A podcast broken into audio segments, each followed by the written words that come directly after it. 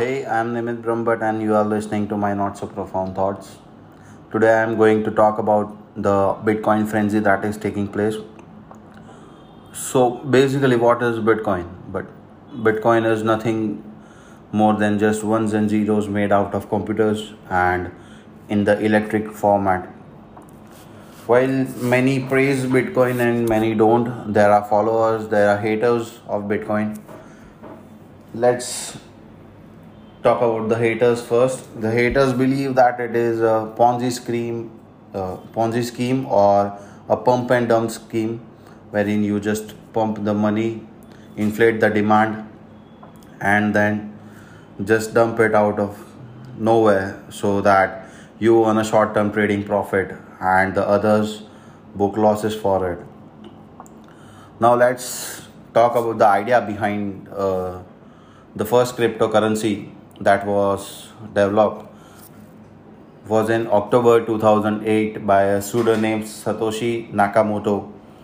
It was developed as a peer to peer electronic cash system, a decentralized currency made just because there was too much greed in the system and people stopped believing in the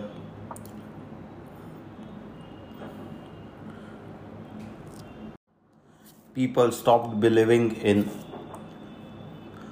the government itself, the treasury, or we can say in India, like the central government and the RBI, that is, we have Reserve Bank of India, In US it was Federal Reserve, and uh, the US government, people stopped believing it. They believed that it was manipulated by mostly the intermediaries called the banks and the investment bankers, and thus something was created to make a reserve stable currency. But as it gained more popularity, the whole and sole purpose of the Bitcoin was dissolved. The Bitcoin was created by Satoshi Nakamoto. The bit only with 21 million coins that can be mined during the lifetime. And it is said that by 2040 all the coins will be mined and there will be nothing more. So how does the cryptocurrency particularly in bitcoin work? So it works basically nothing more than just the demand and supply.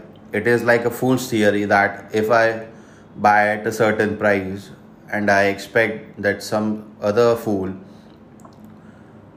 buys at a higher price and that person buys at higher price and waits for some other person to buy at a higher price. But this doesn't work like every time.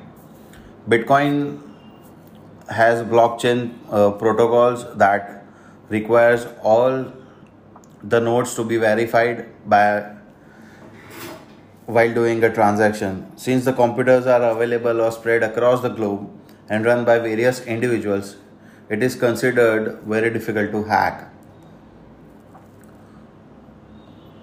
Even though it is a very low cost transaction thing that it aimed to solve a purpose, it is failing because Bitcoin mining takes as much as energy as or else more the amount of energy as by reducing the transaction cost.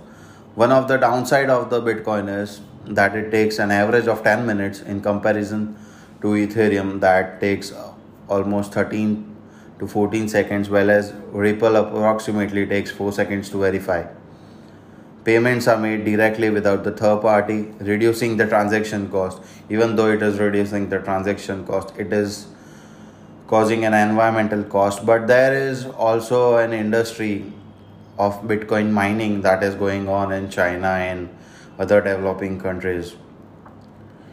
And uh, even the cult is being developed, such as Elon cult, which in which he tweets and people just make a speculation and all. It was created as a currency, but somehow it lost a purpose. It didn't had a transaction value it didn't have the uh, the value to which we can attach something. Like uh, we say the gold is valued at certain dollars but it didn't had the bitcoin didn't had uh, certain things like that. It didn't had a transaction value because it was so speculative and it is so speculative that people started trading for the short term benefits some people understand it as a collectible some compare it with an asset and some consider it as a currency.